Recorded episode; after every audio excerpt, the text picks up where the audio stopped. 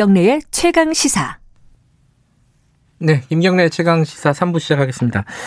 어, 임대료 관련된 얘기 좀 이어가 볼까요? 이게 워낙 어, 이 코로나가 유행하기 시작하고 나서 이제 임, 그 자영업자들 매출이 급감했다 이 얘기부터 시작해서요.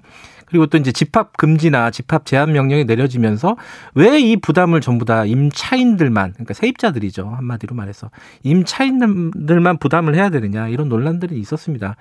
여기에 대한 어떤 대안 이런 것들이 마련되고 있는 과정인데요. 뭐 일단 그런 것도 있었어요. 착한 임대인 운동 이런 것도 있었는데 이게 좀 실효가 없었다. 왜냐하면 이게 선의에만 기대는 어떤 제도였기 때문에 자, 이 관련된 얘기 오늘 먼저 기본소득당 용해인 의원도 관련된 법안을 제출을 했습니다. 이 얘기를 먼저 좀 들어보죠. 용해인 의원님 안녕하세요. 네, 안녕하세요. 기본소득당 용해인입니다. 네. 어, 재난 시기 상가 임대료 감면법 어, 이런 거를 내셨습니다. 이게 네. 지금 보니까 민주당에도 비슷한 법안이 올라와 있어요. 이동주 의원 같은 경우에도요. 상가 임대료 감면과 관련된 좀 다른 게 어떤 거예요? 네, 일단 그 임대료 부담이 상당하다라는 이야기는 올해 네. 초부터 계속해서 나왔던 건데요. 네. 이 공통의 문제의식은 이게 이 임대료 관련된 대책들이 이제 임대인의 선의에만 기대고 있어서 사실은 네. 강제성이 없다. 근데 하지만 그 명세 자영업자들의 영업 제한이나 영업 중단 같은 경우는 강제적으로 이루어지는 조치이기 때문에 이 고통 분담을 좀 공정하게 하자라는 취지이고요. 네. 좀 차이점은 이제 이동주 의원님 같은 이동 이동주 의원님의 안 같은 경우는 상가 건물 임대차 보호법 개정안인데요. 예. 제가 낸 안은 재난 및 안전관리 기본법 개정안입니다. 어, 법이 다르네요. 완전 히 네, 분류가. 예. 네, 뭐. 이게 상가 임대차 보호법은 민간 주체 간의 계약을 다루는 민법의 한 종류인데요. 음흠. 이게 이제 국가가 민간의 계약 자체에 과도하게 개입한다라는 논란이 좀 있을 수 있을 것 같습니다. 음흠. 그래서 이제 저희가 재난안전법으로 개정안을 준비했던 거는 네. 재난안전법 같은 경우는 국가의 재난 시기에 재난 대응을 규정하는 행정법이기 때문에 네. 이제 민간의 일반적인 계약에 개입하는 것은 아니고 네. 재난 시기 이제 국가가 민간의 자원과 인력을 어디까지 사용할 수 있을 것이고 어떻게 적절히 보상할 것인가를 규정하고 있는 음. 행정법이기 때문에 이 특수한 재난 방식으로 규정하는 것이 좀 더 합리적이다라고 음. 보고 있습니다. 자, 구체적인 뭐 어떻게 임대료 부담을 경감시킬 것인가 이 얘기는 조금 이따 여쭤보도록 하고 네. 논란 좀 2부에서도 저희들이 논란을 어 여야 의원들하고 좀 다뤘었는데 이 재산권 침해 지금 방금 말씀하셨어요. 상가 임대차 보호법을 손대면은 어 개인 간의 계약에 국가가 개, 너무 과도하게 개입하는 거 아니냐 이런 논란이 생길 수 있다. 근데 이게 뭐 상가 임대차 보호법이 아니라 이 뭐 재난 관련된 법안이라고 하더라도 이 재산권을 침해하는 게 헌법을 어 위반하는 거 아시냐 아니냐 위헌 아니냐 이런 논란들이 있단 말이죠. 어떻게 보세요, 이 부분? 사실 같은 논리라면 지금 이제 고통받고 있는 자영업자들이 네. 정부의 방역 조치, 영업 정지, 영업 중단 이 조치가 어, 나의 영업권을 침해하는 것이다. 그래서 음. 나는 3단계든 2.5단계든 2단계든 장사하고 싶으면 하겠다라고 말한다고 하면 사실은 이제 그것도 이제 재산권 침해에 대한 어떤 하나의 논리가 될 수 있는 거죠. 근데 음. 하지만 어 우리가 이제 모두의 이제 방역 조치를 위해서 혹은 건강을 위해서 그 네. 국가가 그 정도의 권한, 행정적 권한을 행사할 수 있다라는 것을 서로가 다 이제 양해하는 것 아니겠습니까? 네. 그래서 어, 임대인의 재산권은 성역이고 자영업자의 영업권 영업권은 이제 동네 북이어서 마음대로 정지시켜도 음. 되는 것이 아니다. 네. 네. 분명히 분명하게 감염 확산을 막아야 하고 그것을 공동체가 안전해지는 방법이기 때문에 네. 정부가 자영업자의 영업 중지를 명했고 음. 당연히 이제 임대인의 제, 그 임대인의 그 임대료에 대한 권한 역시도 네. 재난 이라는 특수한 상황에서는 자영업자의 영업권과 마찬가지로 네. 일정 부분 좀 정부가 조치를 취할 수 있다라고 보여집니다. 예. 지금 그 민주당의 이동주 의원이 발의한 안을 보면은 네. 어, 집합을 금지한 업종에 대해서는 임대료를 부과하지 못하게 하고 집합을 예컨대 뭐 제한하는 업종에 대해서는 뭐 2분의 1 정도를 부과하거든.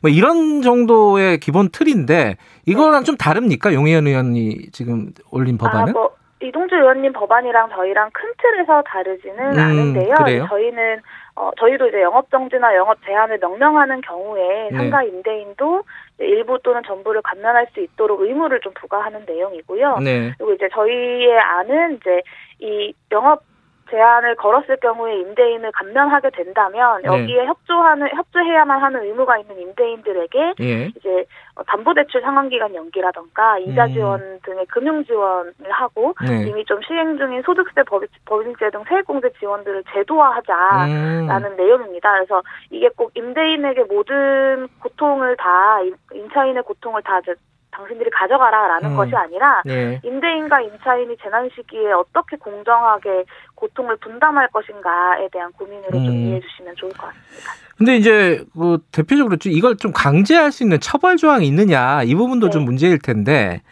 어 지금 그 용인 의원께서 제출한 의원 어, 법안 같은 경우에는 과태료 조항이 있단 말이죠. 이걸 안 지키면 과태료를 물리겠다는 거예요. 그 이동주 의원이랑 좀 달라요. 그게 이게 강제적인 어떤 이런 처벌 조항을 넣어야 될 필요가 있다고 생각하시는 겁니까?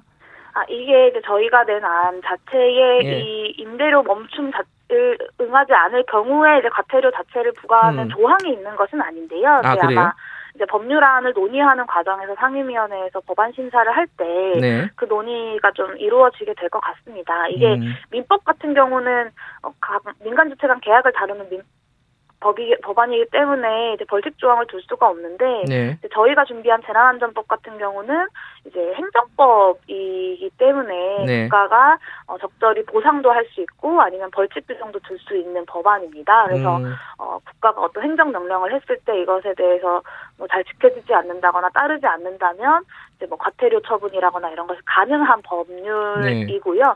그뭐 예를 들면 이제 우리가 자가격리를 해야 하는데 자가격리를 하지 않았을 경우에 관련한 제재들이 들어가지 않습니까? 네. 이런 것들이랑 좀 유사한 거라고 이해해 주시면 좋을 것 같습니다.